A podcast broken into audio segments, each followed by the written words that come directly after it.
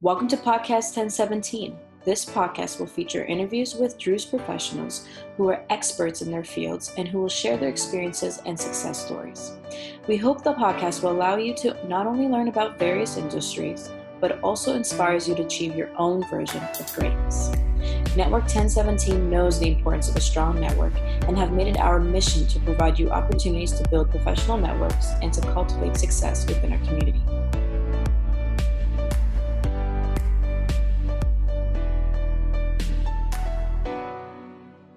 This episode is brought to you by the generous donations of our sponsors, Dr. Adonis Hijaz and Carolina Masri, Dr. Malik and Dr. Rana Najjar, Nabil and Daad Al Mashtoub, and Wa'il and Diana Fayyad.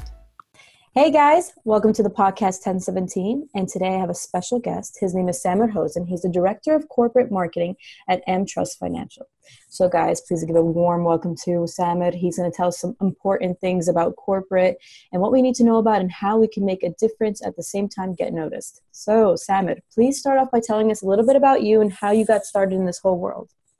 Sure. Uh, thank you for having me, first off. And I'm excited to talk about this because I think that I have a kind of unique story, but I think unique stories on how you find work in today's economy, today's world, especially for people our age, they're all unique experiences. Um, so I actually uh, went to the University of California, Santa Cruz, and studied environmental science. Mm. Uh, did that for four years, and then moved to New York to go to grad school here.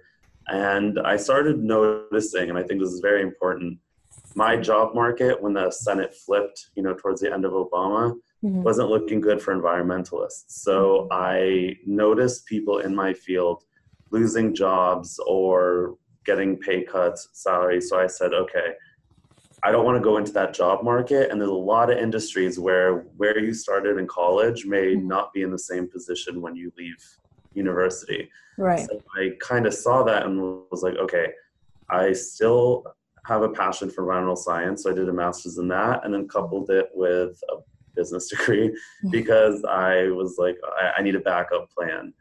Um, so once I graduated, uh, I had already been working in a marketing agency just, you know, to have something to do while I was here. Right. And I started realizing that I was really good at marketing. Um, I was excelling in the agency I was working on.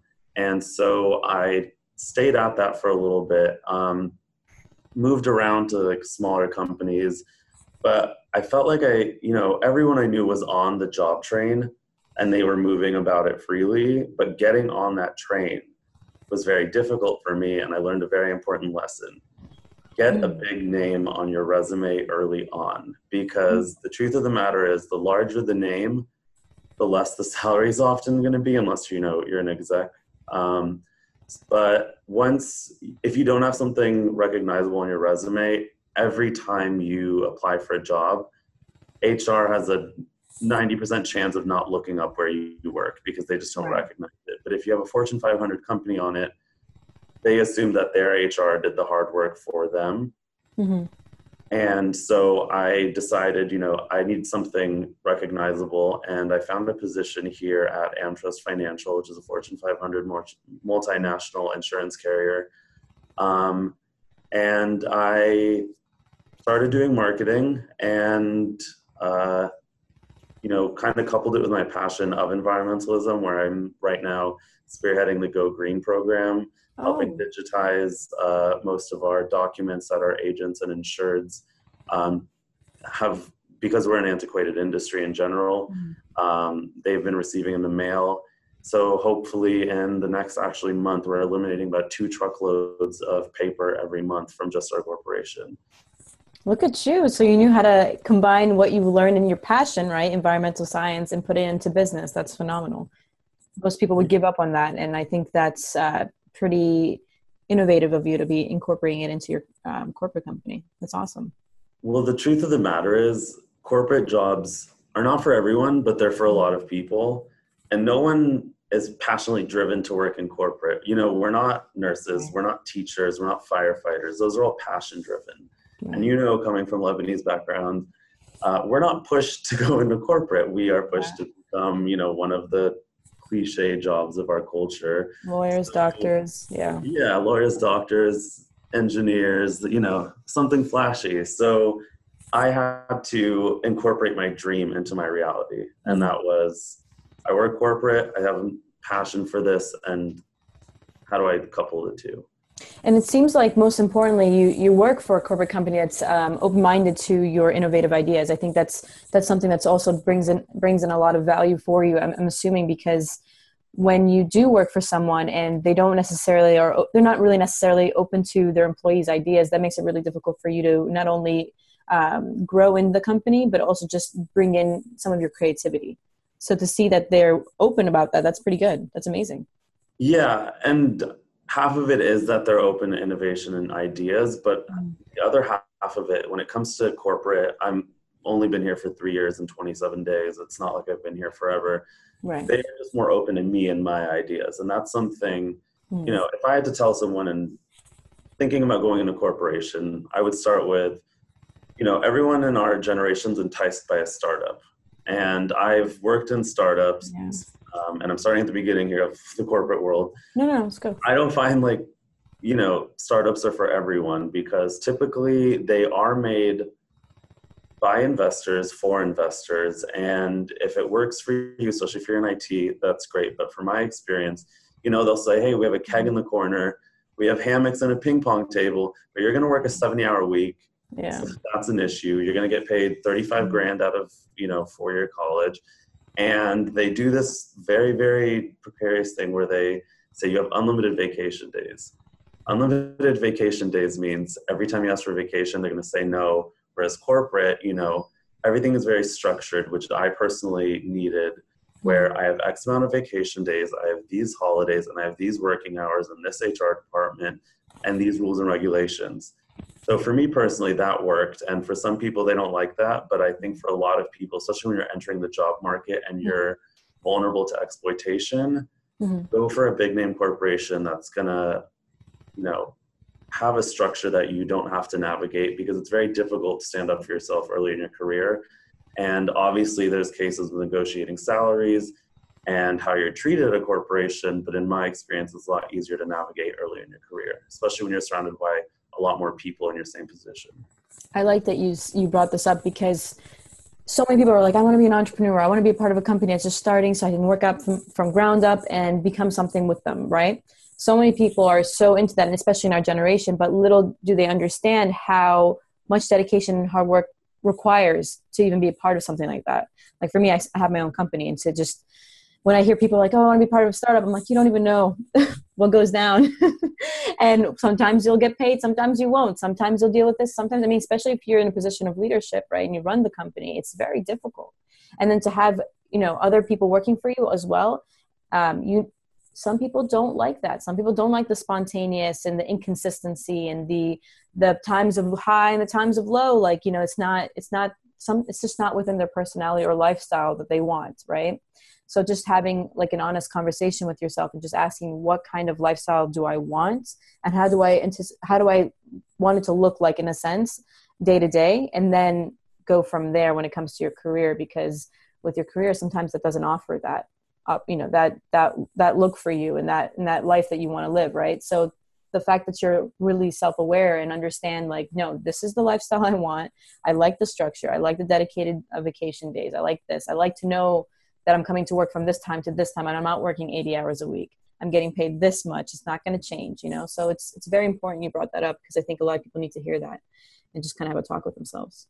Yeah, and a lot of that came from not only um, just experiencing a startup and a small company and a corporation with you know 10,000 employees plus, mm-hmm. um, but also when I was looking for a job, and there was a huge gap, a very demoralizing gap from graduation day mm-hmm to 100 plus applications a day to finding this job. It was a long stretch, but the way I kind of figured what I wanted to do was mm-hmm. only through networking. I, and some people may disagree, unless you went to Ivy League or, you know, like the UCLA's, the Stanfords of the world, those types right. of schools, your application, because I know this from our end, mm-hmm. um, is one of five, 600 applications for an entry level position. Right. So, unless you have any connection to that position, through networking, it's it's near impossible to get that job. And aside from, you know, getting help and, you know, recommendations, I was talking to so many people when I was looking for work that I kind of was checking, all right, I don't want this, I don't want that because hopefully you find people that are honest and just say, I hate my job. Mm. I don't want to do this. Right. Um, you know, I love this aspect of my job. I like working at this company for that. And then you can start to hone in on what you're actually looking for. Because if you're just sending out applications that pseudo match what you're looking for, or in a city you like, or a salary you want, you're gonna burn out because you can only fake it to yourself that you want that position for so long. So I would highly recommend doing as much research through networking before you even go down that road. Right. I love that. That's very important. Now, talk to me about talk to me about some things that you've done because you've mentioned how you were able to bring on some environmental friendly options for your company in order to um, just be environmental friendly, right? So, talk to me about how, what are the do's in corporate and like how can you how can you kind of voice your opinion on certain things and also just stand up for yourself? What are what are do's and don'ts with that? And well, we'll start with that one. What are the do's and don'ts when you want to basically state some opinions and maybe try to innovate something? Sure. Um, this was a weird world for me. I never thought i was going to be working on wall street in a thousand years yeah. uh, the median age of my company is like 50 and i was 20 25, 26 years old, uh, brown guy on the floor type of thing.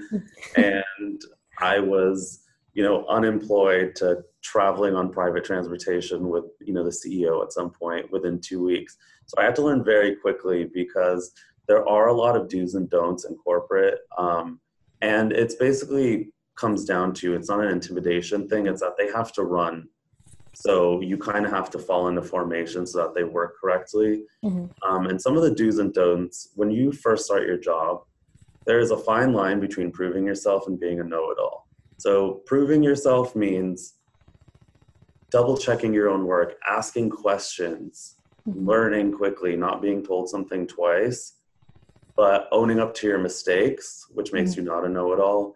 And when you don't ask questions, no one appreciates that because you're not going to ever enter a door and know everything. Um, and I just see it with people here where they just keep referencing the last job they had and what they did at their last job, and it's not really relevant to what we do here. So I think the minute you go in, as long as you look like you're absorbing information and aggregating it from your experience around you, I think that's one of the most important things. But also, um, in terms of protecting yourself in a corporation, as I always say, you know, if your boss emails you outside of business hours, you're new. You know, start responding, but don't make it a habit. Mm-hmm. Same thing goes with if you have work to do, stay late if you need to, but also be careful not to make it such a habit that the one day you leave at 5:30 everyone's like where are you going? Mm, I like that. And that even goes with vacation days. I have a lot of friends who are afraid to take vacation days even though they're like on the books PTO. And then all of a sudden, when you try to start va- taking vacation days, everyone's relying on you being there all the time. So that's an hmm. important thing about navigating company culture and corporations is don't be too far of anything. Don't be the doormat and don't be the person who knows it all and is kind of loose with how they treat corporations.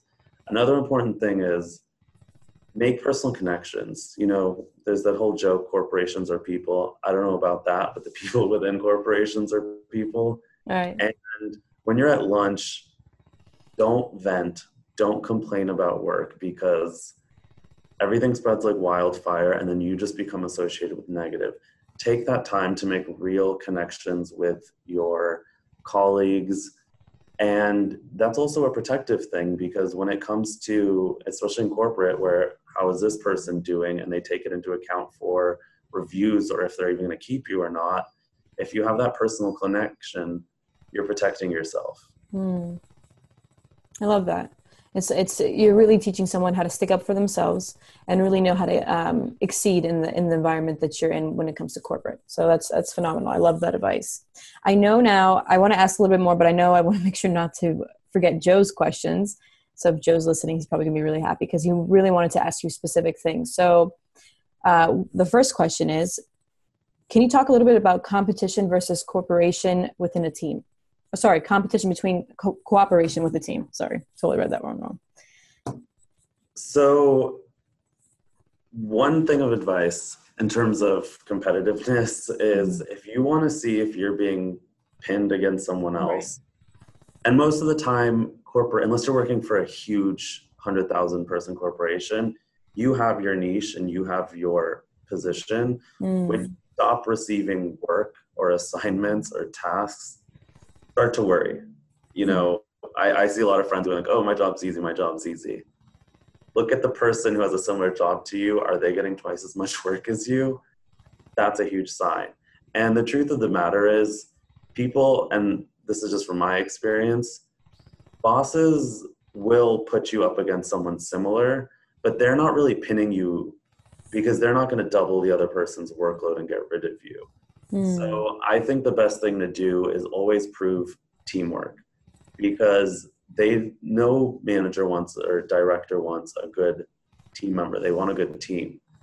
So I think the best thing to do is just make sure that you are always communicating and make sure that it's obvious that you're trying to make sure everyone succeeds rather than it, it becomes very obvious in corporations when people are trying to compete where Mhm. they you know exclude people from emails when they over talk at meetings when they want their name on everything when they take credit for things except blame that becomes extremely redundant and then you start to realize that this person's in it for themselves and the directors just want everyone to work together. So it'll really bite you if you become overly competitive to the point where it's very obvious. So then, what would you do in a situation when someone is clearly taking uh, taking um, recognition for the work that you and or maybe someone else in the team have all done, and they're not really including you guys in it? How do you handle that? I mean, clearly, I know that you know going to the boss about it all the time is not necessarily a good cho- a good idea, but how do you handle that other person in the most professional way? if you have a good boss like the bosses i've had here they will go to the ceo will present something and they'll say Samer did all that we were just here Mm. if you have a bad boss they're going to say my department or i did this you can't do anything about it and the truth of the matter is the execs aren't the one deciding your salary it's your direct boss so don't get too wrapped up in that but Well, most most serv- oh, go ahead. I guess you're going to answer it. Oh yeah, but if it's someone at your level or Yeah. someone you know similar in your level who is taking credit for your work, if you give them that opportunity, if you're so in the background, hmm that's kind of on you because you kind of open that door for them because all of a sudden they're associated with the project. You need to speak up at meetings. You need to check in with your boss and say, "Here's where we are. Just wanted to let you know." Mm-hmm. uh, here's what I'm working on. Always stay in communication and always stay at the front of that. When you fade in the back, that's kind of just your own fault. Right. So really just sticking up for yourself in the beginning before it, you know, prolongs any longer, basically. Yeah, and again, just proving yourself and- and not being grandstandy about it. It's not like, look what I did today. Hey, just wanted to let you know we accomplished this this week and we're expecting it to deliver on time. Just wanted to keep you in the loop. Mm, Then all of a sudden, who can take credit for something that you're obviously working on? right. I like it. It's a good answer. All right. Let's ask the next question he has. Um, how to interact and build a relationship with your manager. So, yeah, his question is basically how are you able to build a stronger relationship and really speak, you know, communicate with your manager in a professional way, but at the same time build that relationship, if that makes sense, in a company. I would say just be someone that they depend on because obviously I can talk up a storm. I work in marketing. I can BS my way through anything. I can nod Yeah. and smile. Cool. They're not looking for a best friend. They're not looking for an assistant. But Right. when you become someone they can depend on, that is because execs are extremely busy, managers are extremely busy, and once you take something off their plate, hmm I've seen people with horrible attitudes, with horrible work ethics, who get in at like 11, leave whenever they want, take a ton of vacations, but they get their stuff done and their managers can depend on them. And they're typically the favorite because that's all that matters. Hmm Um, so I would say the best thing to do is as long as your boss is giving you work, you know, do it. That's mm-hmm. great. But always ask as a reference point, could I be doing more, especially in the beginning? Although it seems like, you know, self deprecating, all you're saying to your boss is, you know, give me advice because I know I'm not perfect. Mm. And I think that's how you build a strong relationship is when they start feeling like they're able to like mold and mentor you. Mm-hmm. And they do have an ego. So when you start to like take their advice and obviously cross reference it and make sure it's worthwhile advice, but when they start seeing you as like their little prodigy, that's the closest relationship they have because they're managers. Right just showing you care sounds like really just care about the job care about them care about really the, the relationship between you guys as well. Yeah and caring that you're improving because you shouldn't be the same employee they had day one as you are six months in one year in. Right right. I love it. Now this is my last last question from joe's side um, and it's actually my favorite question. I, I like this one. He says how do you disagree yet remain respectful within your team and within your executive as well? Um never say no or I don't like this. It's what pisses me off most about friends. Hey, do you want to go to Chinese? No. Do you want to go to pizza? No. what do you want? yeah. Supplement every disagreement with an alternative. Mm. So if you say, you know, I don't like the direction of this marketing campaign we're doing, that's not the end of your sentence. It's, I think, uh, we could also try and then present it at the same caliber and thought and organization as the thing you're disagreeing with. Because if you just say no, then you're just basically telling someone to start over, and no one's going to do that. Right. Um, so I think that's the best way to disagree. The other thing is, unless you're working on commission, and unless it's like a fundamentally wrong thing that you think is like going to collapse your department, cares? Just let them do what they want. You know, there is a certain amount of conceding when you work in groups that you have to get used to doing. I don't love half of the things that my, you know, creative team decides on, but I sometimes am like, that's just a matter of opinion. And I'm not going to kick and scream or make other people's life hell because of my opinion. So you have to present alternatives and concede sometimes. So it's like pick your own, choose your own battles, basically that you can you can fight. Yeah, and you'll start to realize what's important to fight about because I see people come into corporations and they come from a place of no and they question everything mm. and draw out the process. Everyone hates that person because they're not providing solutions. They're not providing solutions and they're just providing double the work. And the right. the amount of resentment those types of people get is astonishing and rightfully so. So yeah, quit, learn how to choose your battles. Mm, I like that. That's really smart. I think that's a perfect advice, especially in a corporate world when you're dealing with so many different types of people. So my next question for you is this, and I may be deviating away from a little bit about the the advice taking from corporate side, but I'm kind of curious. When you first started working, you said you were in your 20s, 26, I think, when you first started with this company, but you know, getting in there. Um, what were your fears walking into corporate? Um, first off, that I wasn't good enough because it is intimidating. I went to a bunch of hippie schools. Uh, I'd never worn a suit, you know. Right. Again, median age. I didn't look like anyone else. I didn't talk like anyone else.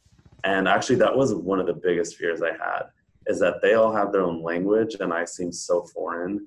And that was one thing I quickly picked up when I was in the finance world is just buzzwords, you know, jargon, yeah. Because it was intimidating to not understand half of the things that they were saying. Yeah. Um, and then also, I was afraid of being exploited because you hear of all those stories where people are at their desks till you know 9:30 at night, and then they're in at eight in the morning. I, I just don't personally have that work ethic, so that was a fear of mine. Um, yeah, so those that was mostly it. Just feeling overworked and just like I didn't belong.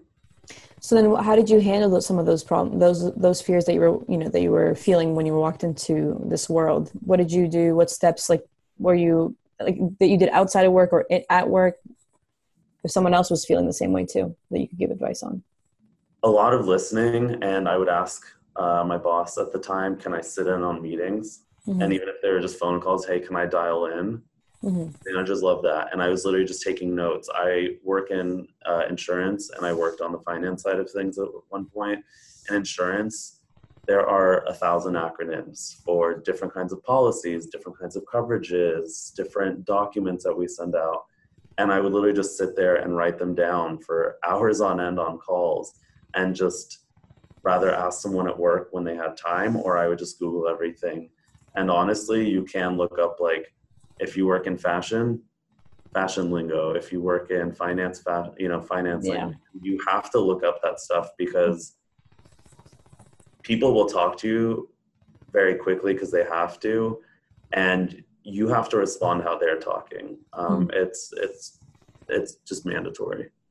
So really, really studying what you're getting involved in, right? Really understanding the company's values, studying their jargon, starting studying what and how things work in in the job environment, so you can be well well prepared. And that, I think that's what what you're basically saying is to help you with the fears along the way.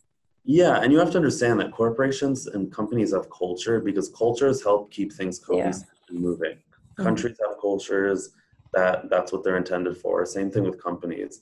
So it seems like they're trying to strip you away of your identity. No, it's that they're trying to like keep things cohesive. So you have to know how they talk. You have to know, you know, are they getting after work drinks? Okay, I don't want to hang out with these people. Do you know how many business discussions get done at extracurricular activities? Right. Down to how do you know they interact with each other? That's a part of culture. How do they dress? Mhm. It seems like you know a sellout thing, and I know I'm wearing like a polo shirt right now, but if you're going into a meeting and you look different, unfortunately, Right. you're standing out. And there's a good way to stand out, and then there's just standing out. Mhm. So it's like really playing their game with their rules, but knowing how to win it, win inside that as well. Kind of understanding that path. Yeah, but I, again, I don't want to call it a game because game makes Yeah. it seems like you know, like last. yeah. Okay. Game is probably a bad way of this Yeah, using as it, but you get the gist of what I'm trying to say, basically. for sure, for sure. Yeah. Awesome. And so, I guess my next question is: Would you see yourself growing in a corporation like this, and hopefully getting an executive position, or starting something on your own? I don't think I have it in me to start my own company. Um, I'm, and what's funny is people always say like I'm very free spirited. I'm like a SoCal beach boy. What are you doing in a stuffy corporation in Manhattan? Because the rest of my life I like to keep very loose and, you know, on the you know off the whim and spontaneous. I don't want that in my work life. Right. Right. And you know, when you work in a corporation, I have like 38 vacation days a year. Yeah. Whereas if I had my own company, and God bless you for doing it, like It's hard. you can take it when you can, but it's not guaranteed. Mhm. And so being spontaneous on my own would be a lot more difficult. And I know the dream is I'm my own boss, but there is so much work that goes to you being your own boss Right. that I just feel like I'm very comfortable. And one very important thing that I tell everyone when they're starting their job if you start your job on a Monday and you hate it the following Friday, start looking for a new job. Hmm. Any corporation will fire you tomorrow for the smallest thing down to it's Q2, they ran the numbers, their stock is down, you're out of there. They Wow. don't care if you're living on the street Mhm. why are you more loyal to them than they will ever be to you? Right. So I say that by saying, always look at your trajectory. If you see that they're only hiring, because this happens in the corporations, does everyone who's an exec look the same? Are they all 20, 30 years older than you? Do they all know each other? Mhm. Moral of the story is, are you ever going to get to that job? Yes, no. If that's a no, start looking for a new job.